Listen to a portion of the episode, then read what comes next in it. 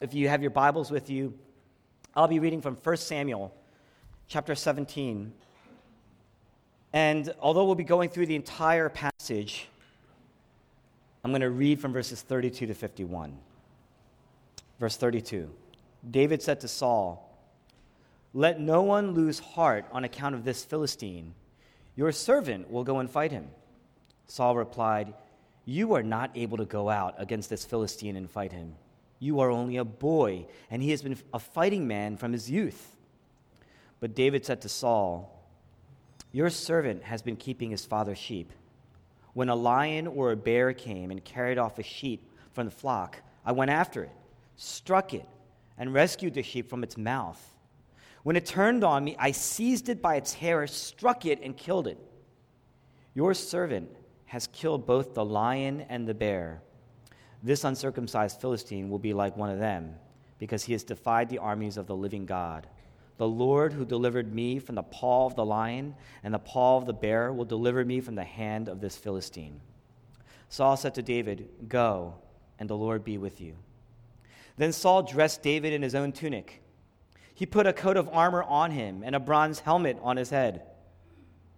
David fastened on his sword over the tunic and, tied, and tried walking around because he was not used to them. I cannot go in these, he said to Saul, because I am not used to them. So he took them off. Then he took his staff in his hand, chose five smooth stones from the stream, put them in the pouch of his shepherd's bag, and with his sling in his hand, approached the Philistine. Meanwhile, the Philistine, with his shield bearer in front of him, kept coming closer to David. He looked David over and saw that he was only a boy, ruddy and handsome, and he despised him. He said to David, Am I a dog that you come at me with sticks? And the Philistine cursed David by his gods. Come here, he said, and I'll give your flesh to the birds of the air and the beasts of the field. David said to the Philistine, You come against me with sword and spear and javelin, but I come against you in the name of the Lord Almighty, the God of the armies of Israel, whom you have defied. This day the Lord will hand you over to me, and I'll strike you down and cut off your head.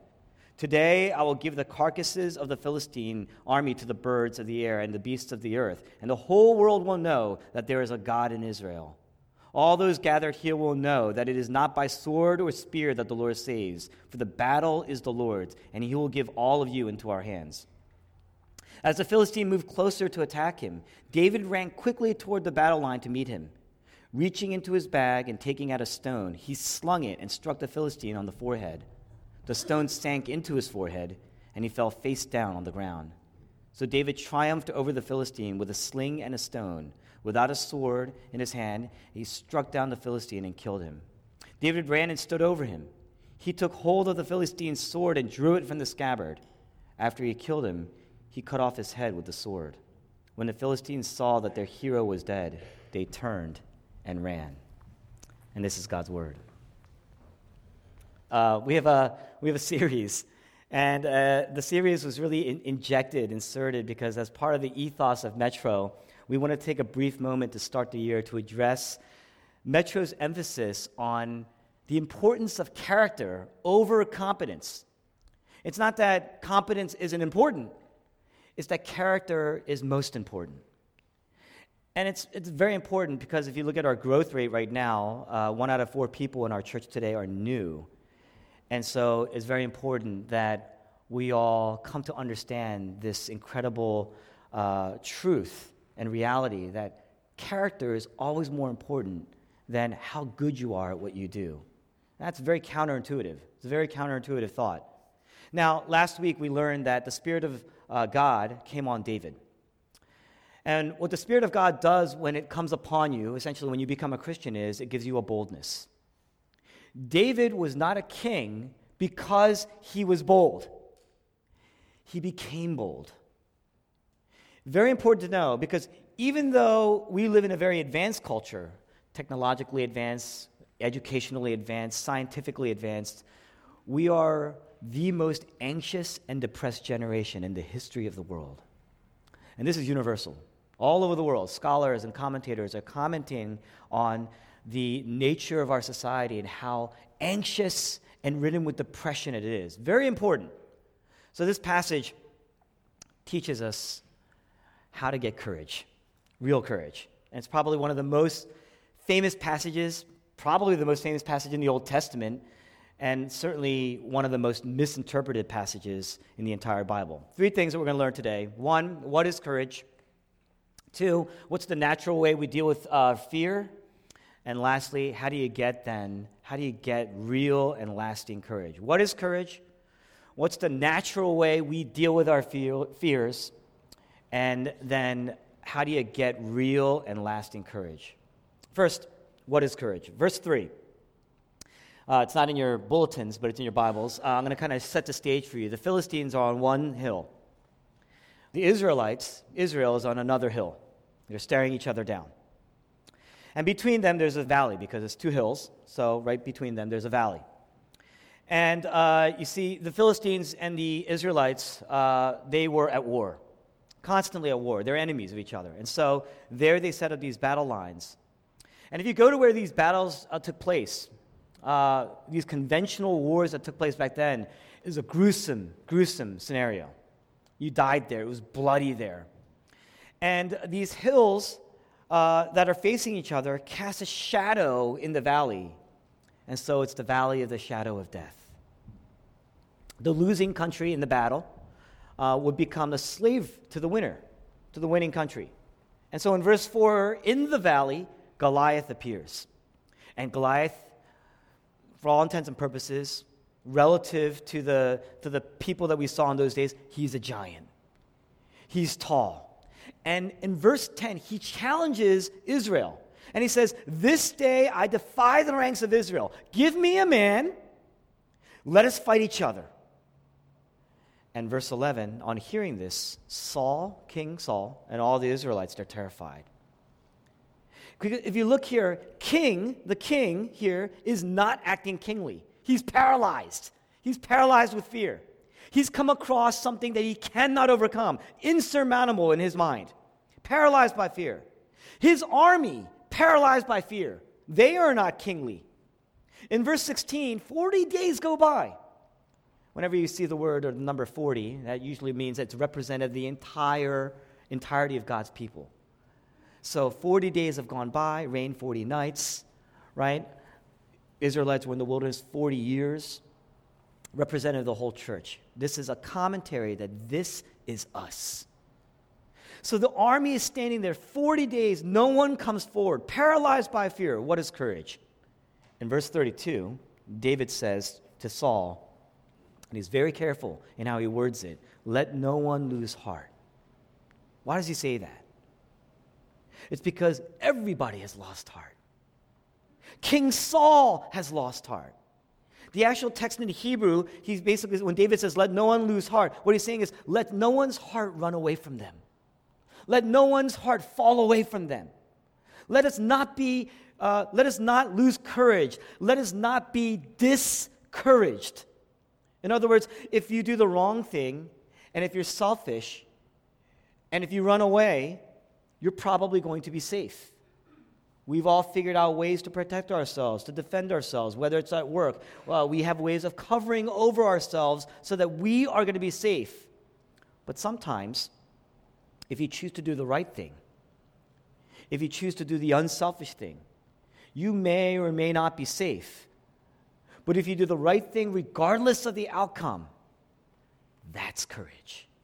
Regardless of the consequences regardless of risk, regardless of danger, regardless of the consequences. Ancient cultures held up courage as a virtue. Why? Why? Because back then there was disease, there were plagues, there were wars. Life was very insecure. Life is filled with uncertainty, life is filled with danger. You couldn't live without courage, but think about it. You still need courage today. Why? Because there's disease, there are wars. Life is insecure, it's filled with uncertainty, life is filled with danger, and as a result, there are different kinds of courage. For instance, think about it. Uh, you could be facing different, uh, facing a physical pain, facing death. That takes one type of courage.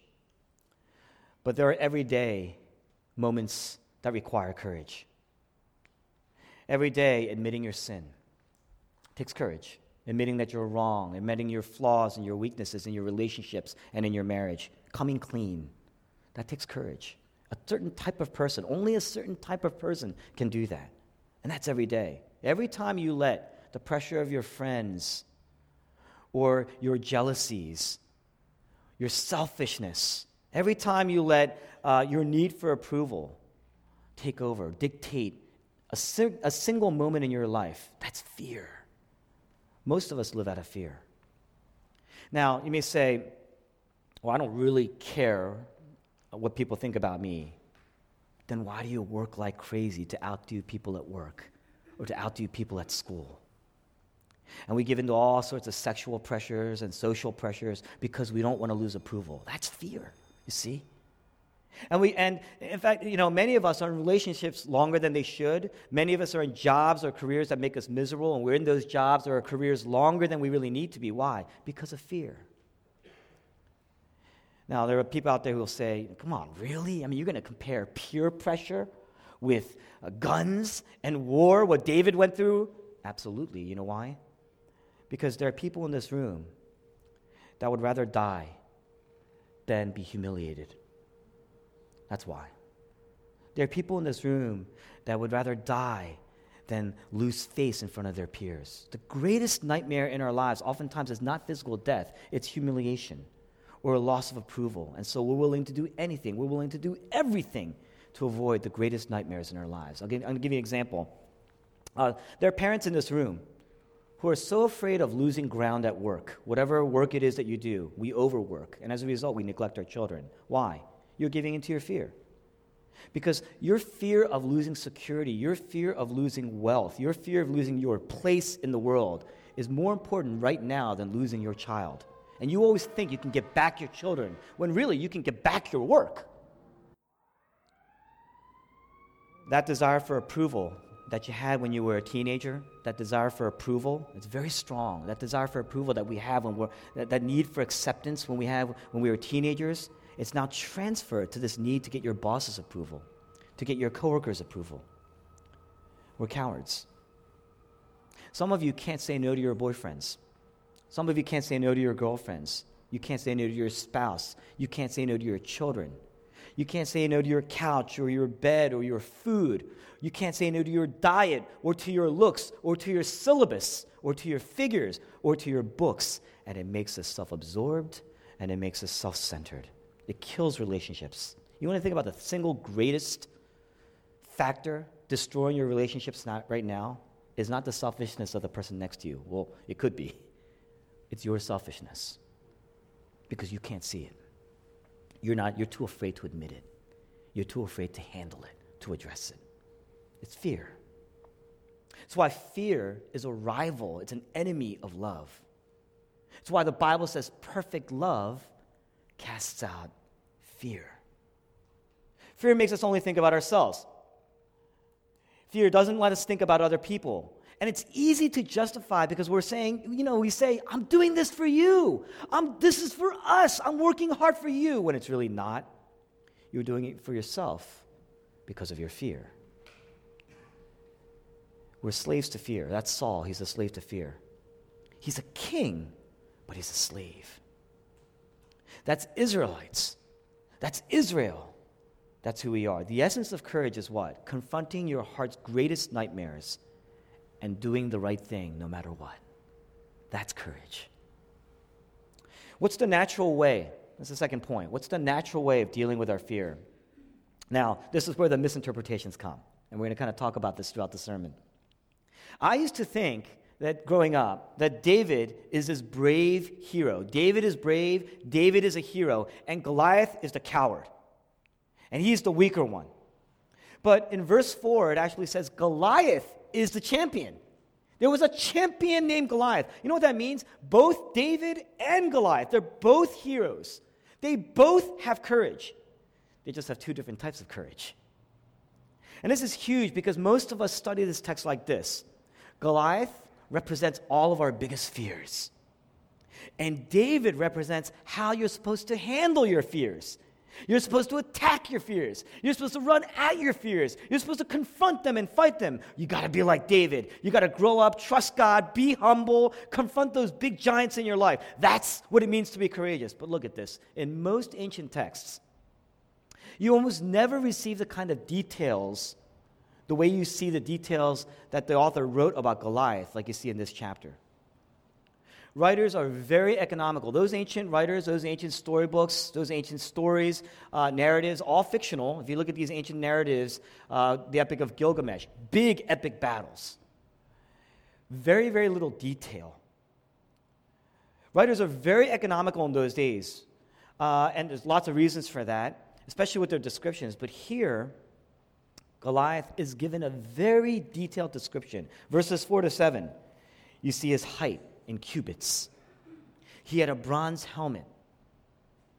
He wore a coat of scale armor made of bronze, weighing 5,000 shekels. That's about 125 pounds. He had bronze on his legs, bronze on his greaves, a bronze javelin.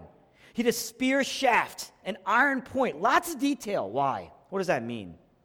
Because you think it's there for drama, you think it's there for embellishment. That's what I used to think, but that's not really the reason why. Robert Alter, he's a professor of the University of Berkeley.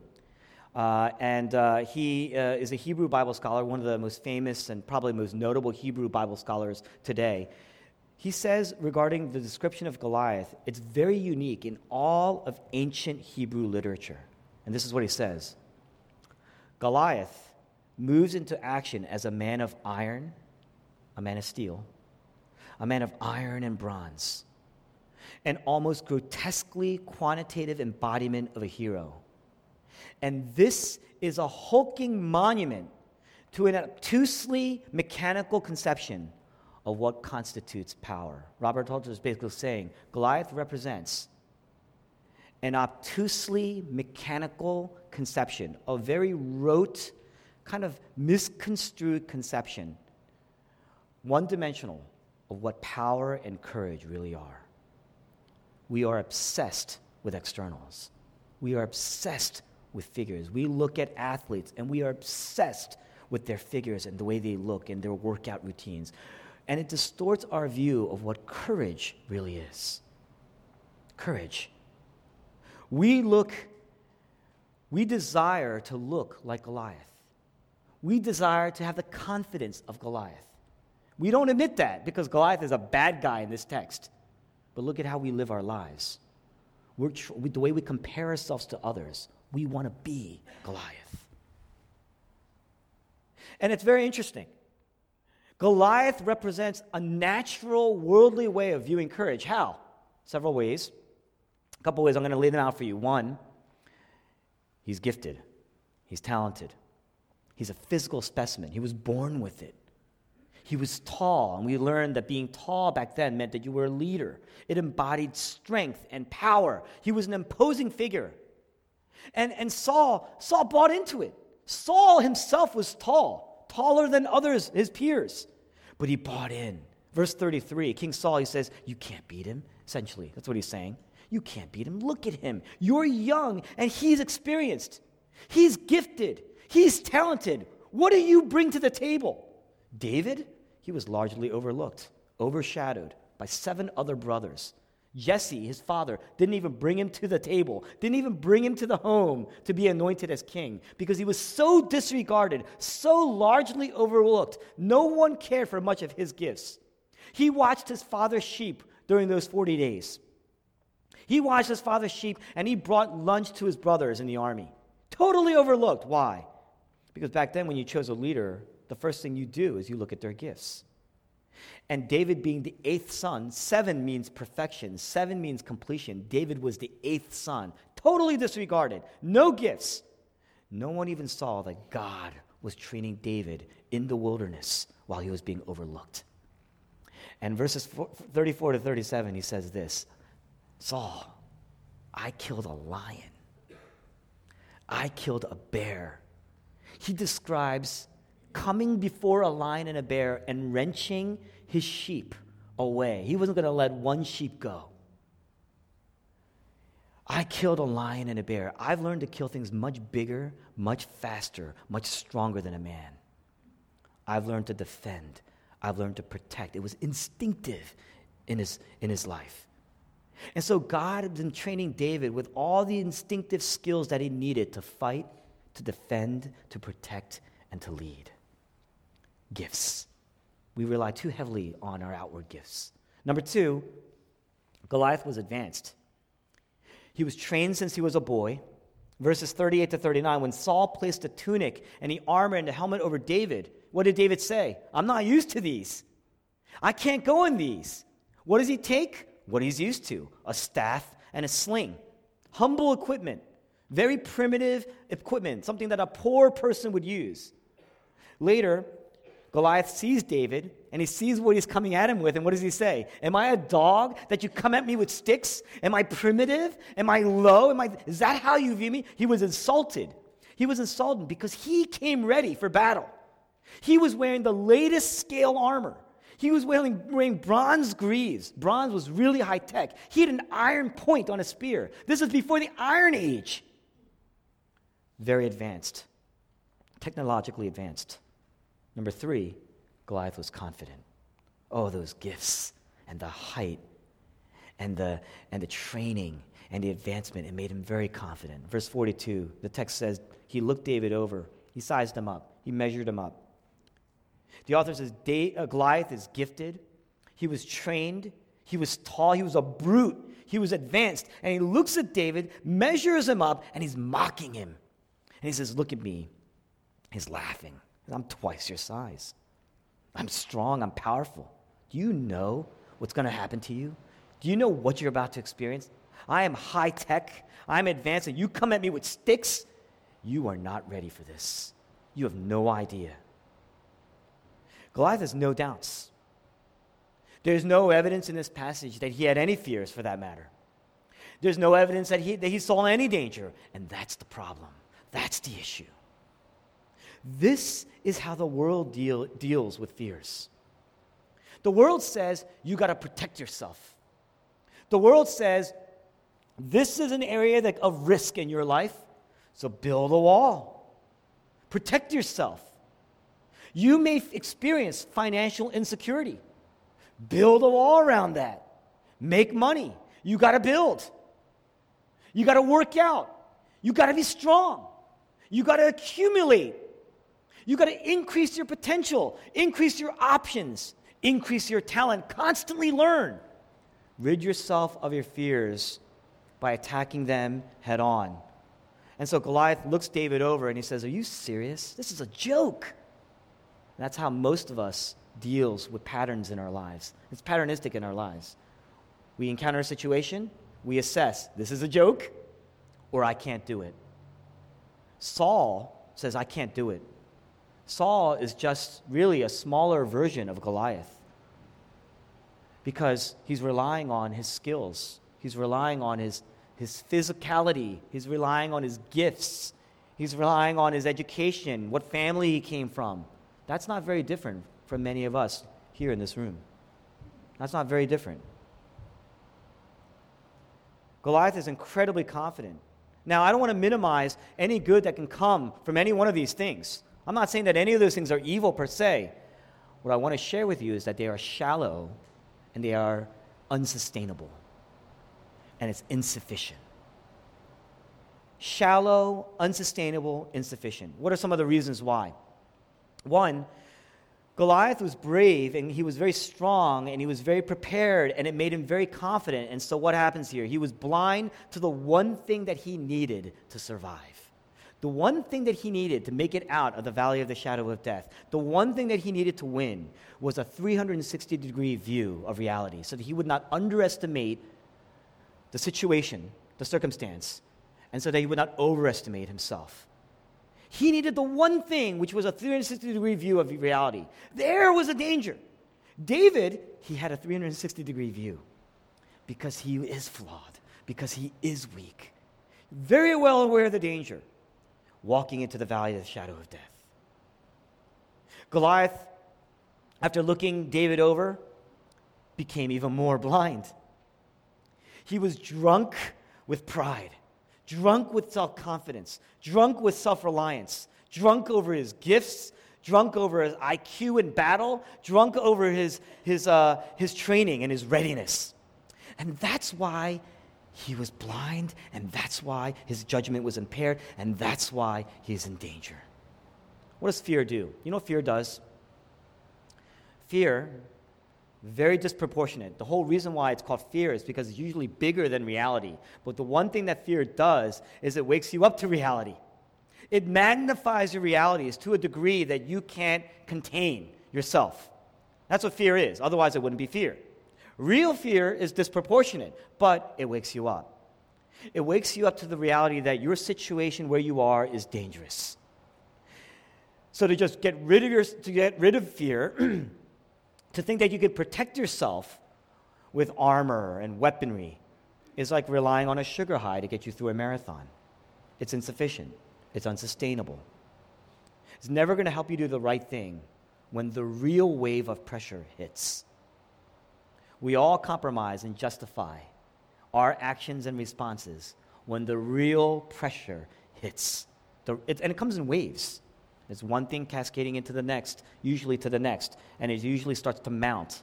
And maybe your guess will get you by the first wave, which is why we're under the mirage, we're the, under the imagery of thinking that we can actually get through the rest of the waves of pressure until the next wave hits. And now you start to compromise. And you'll find in your intelligent way of doing so, because we've been doing it for 25 or 30 or 40 years, a way of justifying why we compromise. But in the end, we're never able to do the right thing when it counts. And so we're incredibly fearful. We're cowards.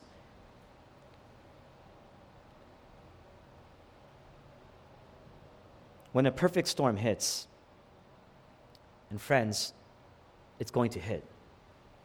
It's going to hit all of us. If it hasn't already, and if it happens when you're younger, there are going to be other storms later on. I mean, that's reality. You know, it's going to hit. Most of the time, we're like Saul, looking over the situation and saying, I can do it or I can't do it. The enemy's too great. I can't win this. And so any ounce of courage that we have dries up because we cannot escape the reality of the real giants in our lives. And so, in a sense, you don't want to disengage from your fears because then you're like Goliath, completely disengaged from our fears, blind to reality, when you actually need reality to act. You need a view of reality to act. Everyone here has some Goliath like fear, the greatest nightmare in their lives, whatever it is, and we try to battle them. We try to attack them by being like Goliath, by being like Saul, try to build just enough talent and wealth and a reputation. And so that's why we go for promotions, and that's why we go we want to grow our family, and we want to buy our homes, and we want to get friends, and this is the armor that we're looking for. This is the shield that's going to protect us. Oh.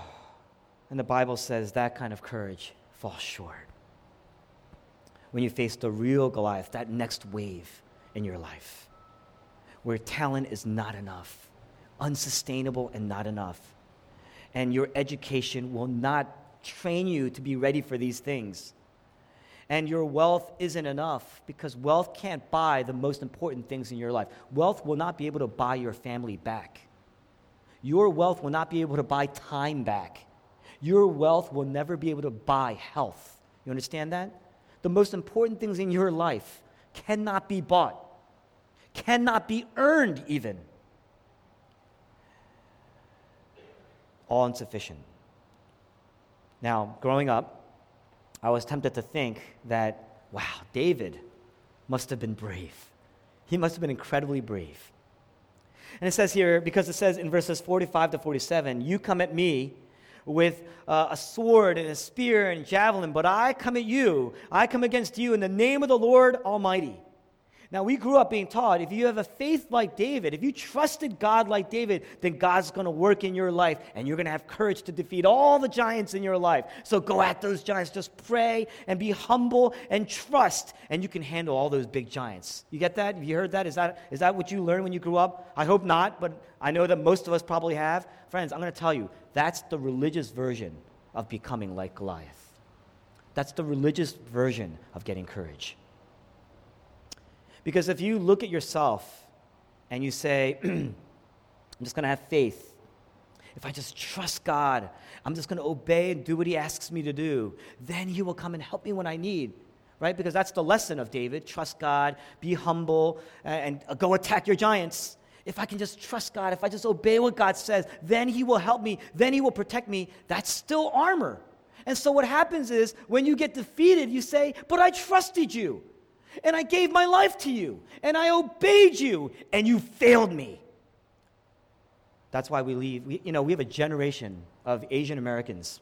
We have a generation of just people in this generation leaving the church in droves because that's what they were taught. And they think God has failed them. And the thing is, in reality, we failed. Our, the ministry and, and the church has failed to really faithfully teach what this passage is really about.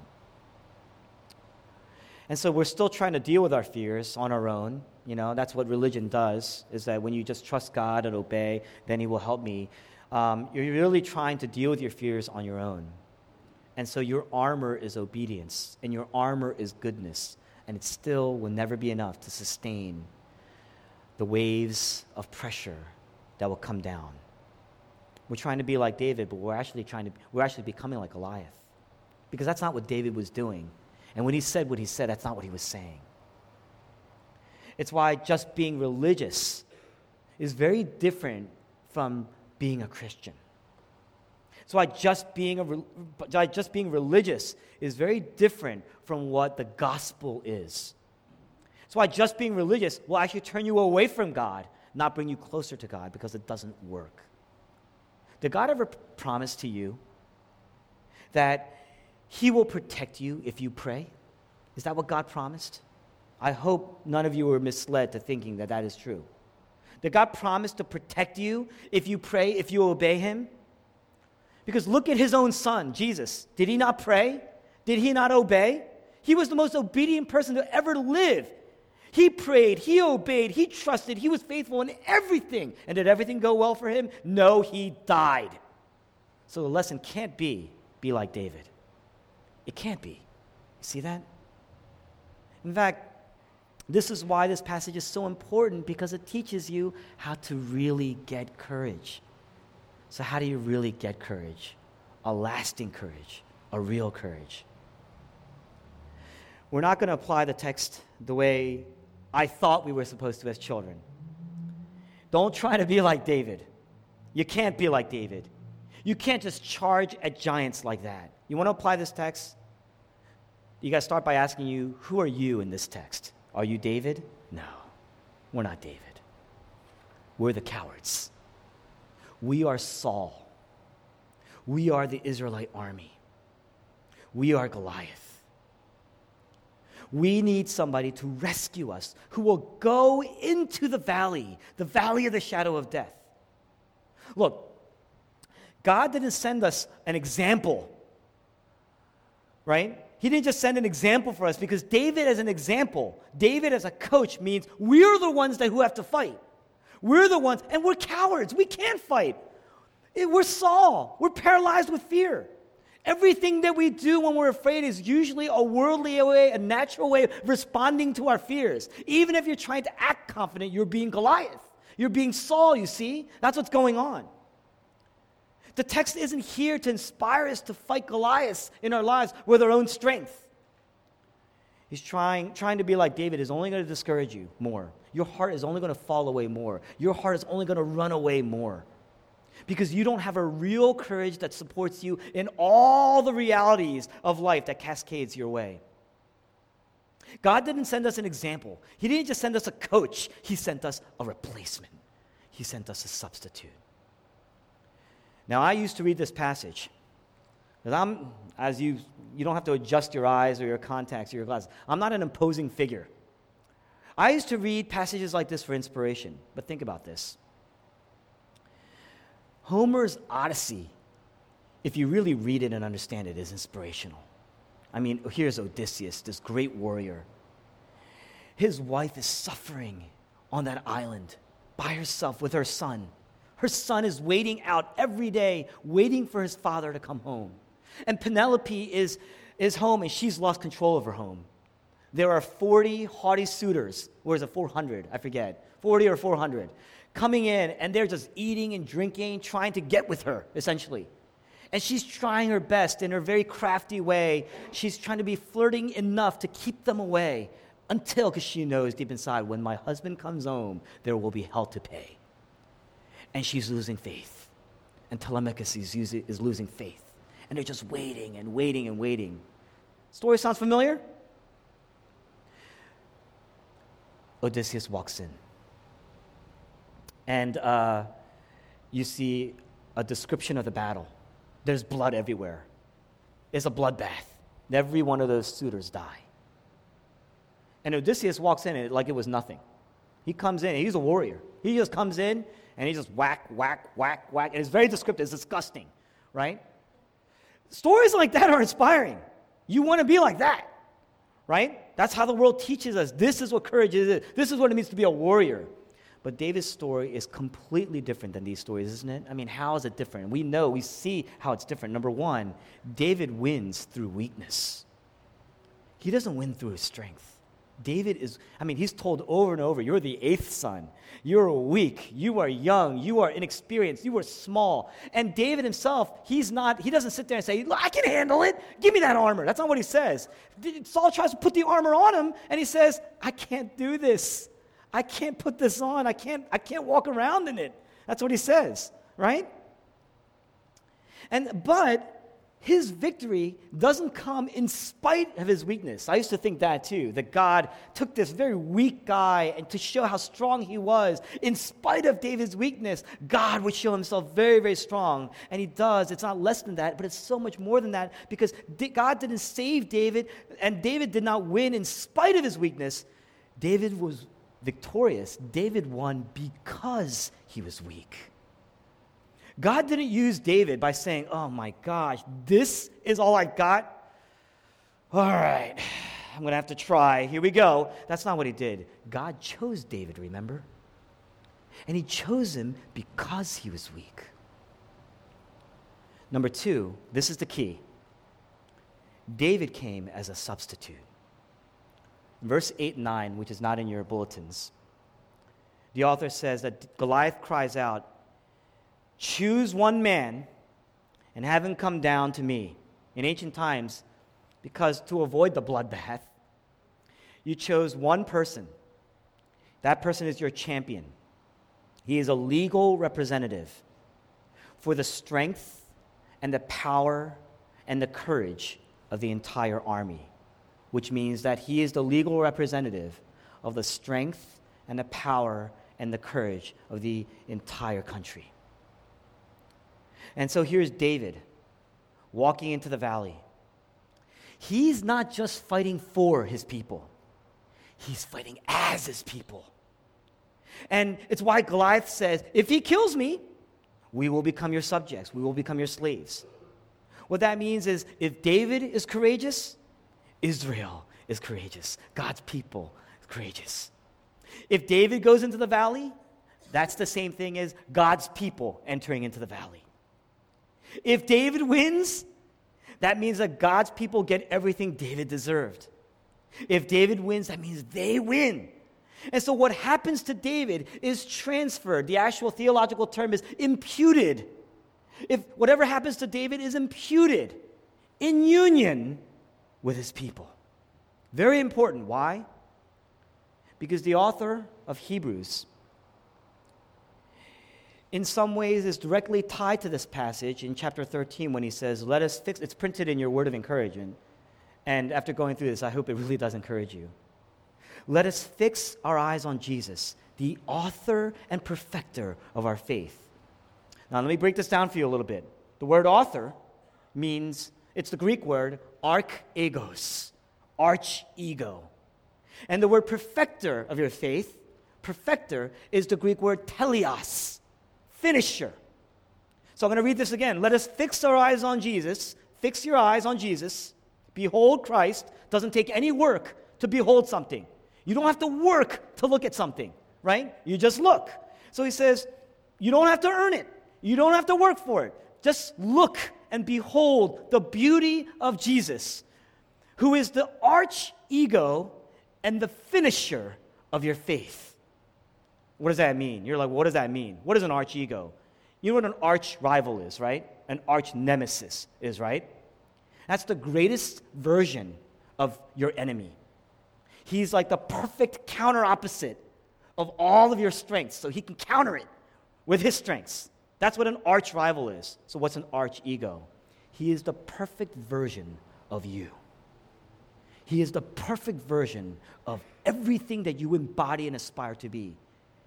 Everywhere you're weak, he's greater. Everywhere you're strong, he's stronger. That's what an arch ego is. Okay? He is your substitute. The Greek word translated is champion. Goliath was the arch ego of his country. David was the arch ego of his. And when the author of Hebrews reflects, he says, You behold Jesus, who is your arch ego, who will go into the valley for you. That's what he's saying, the arch ego for the church. The word perfecter, right? Teleos, right? Means finisher. That means Jesus Christ is our champion the way David was to Israel. That means he won, and because he won, for all time, for us, we won. He is our legal representative, and he won. David was the legal representative for Israel, and he won. Jesus is our legal representative, and he won. Jesus Christ is the ultimate David. Jesus Christ came in strength? No, he came in weakness, in a manger.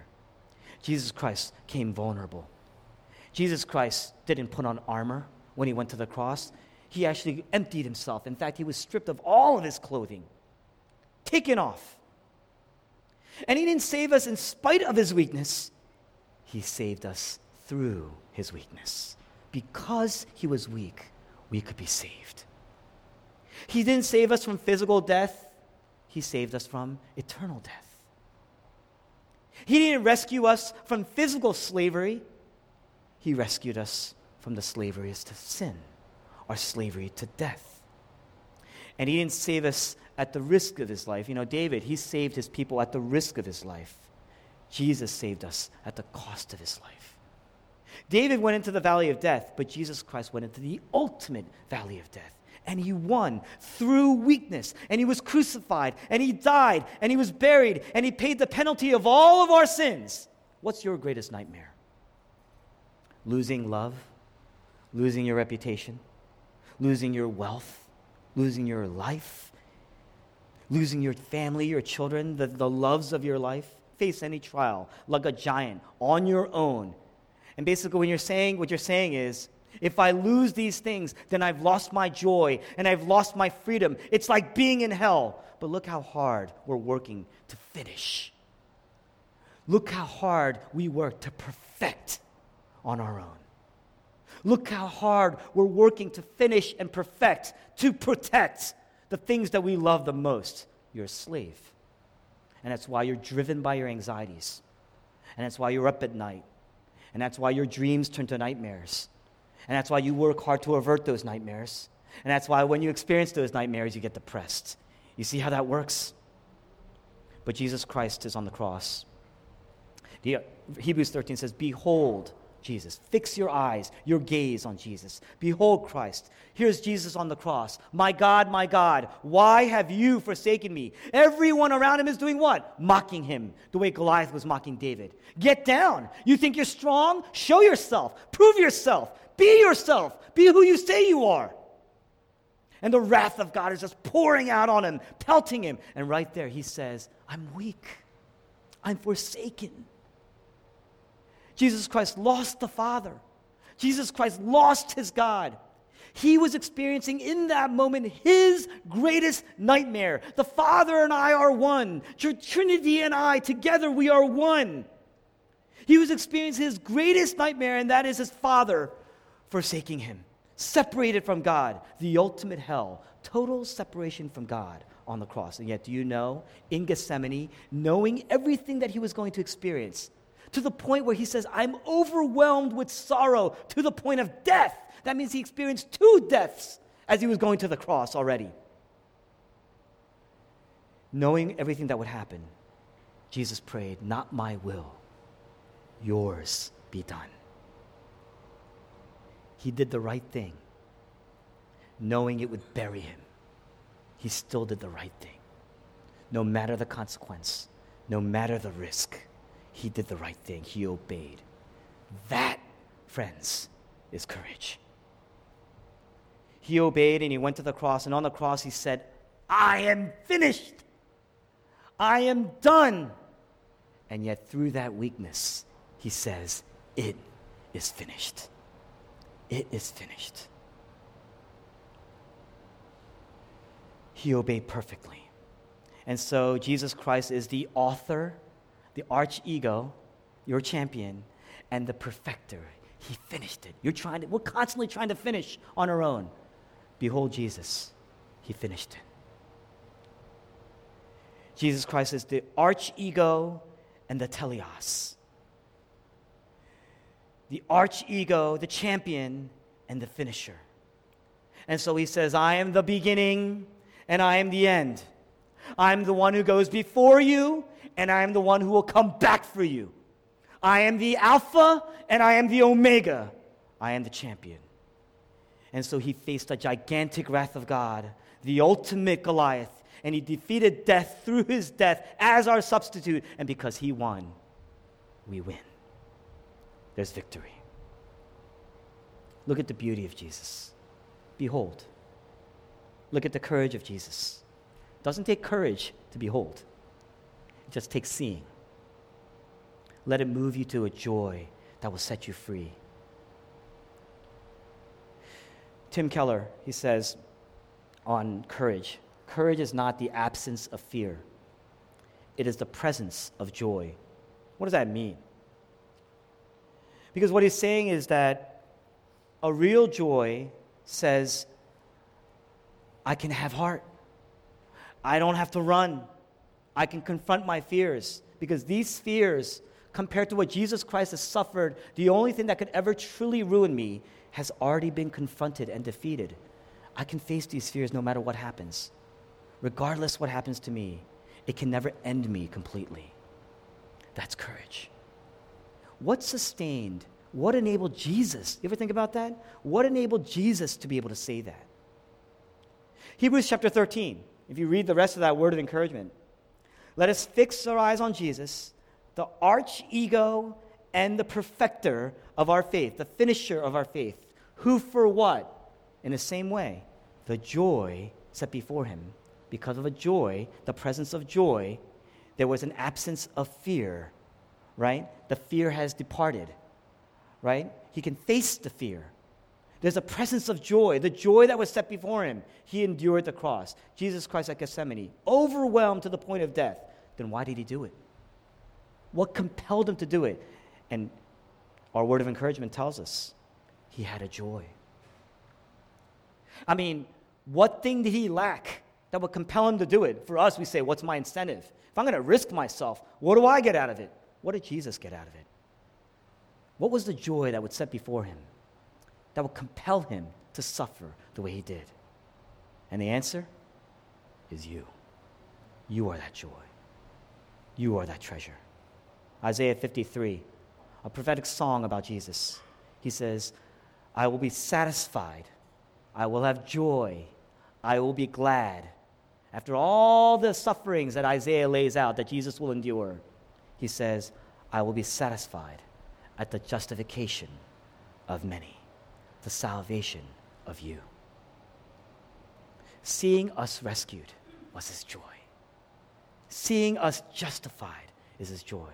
And to the degree that you trust that, that you are his joy and that you are his treasure. He will become your joy. You will be able to behold his beauty, and it will give you courage in the presence of all of your troubles. You can face the smaller nightmares in your life, no matter how big they are. They are small compared to the ultimate nightmare that Jesus endured for you as your champion and emerged victorious. You can face your fears with courage because you know that you cannot lose ultimate love, even if you lose worldly love. You will not lose worldly wealth because you have ultimate wealth. You will not lose your ultimate reputation that you have in Jesus. So you can risk losing your reputation here. Psalm chapter 23, verses 1 to 6. The Lord is my shepherd, I shall not be in want. He makes me lie down in green pastures. He leads me beside still waters. He restores my soul. He guides me in paths of righteousness, the right thing, doing the right thing for his name's sake. Even though I walk through the valley of the shadow of death, I will fear no evil because there's a presence of joy because you are with me. Your rod and your staff, they comfort me. You prepare a table, a table before my enemies. You anoint my head with oil, my cup overflows. Because surely goodness and mercy will follow me all the days of my life, and I will dwell in the house of the Lord forever. Will you pray that prayer? Make that your prayer today. Let's pray.